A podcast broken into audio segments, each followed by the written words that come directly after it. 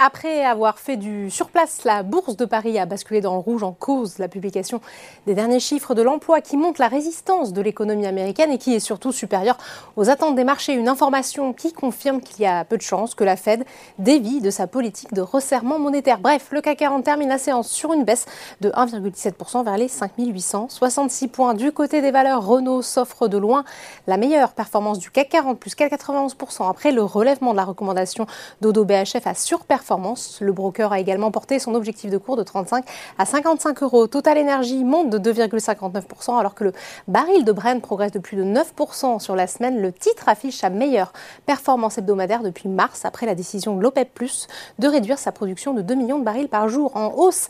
Également Carrefour et Worldline qui gagnent respectivement 1,95% et 2%. À contrario, ST Microelectronics est pénalisé par l'annonce de Samsung Electronics. Ce dernier accuse le premier recul de ses bénéfices depuis la fin 2010 le titre lâche 5,3%. Les nouvelles anticipations de hausse de taux pénalisent Dassault Systèmes qui accuse la plus forte baisse, moins 6,53%. On passe maintenant au SBF 120 où McPhee Energy se reprend et avance de presque 10%. Les parapétrolières sont également bien orientées. À l'inverse, la mauvaise passe se poursuit pour Nexity. Le marché continue de sanctionner le promoteur immobilier qui a présenté la semaine dernière ses objectifs pour 2026.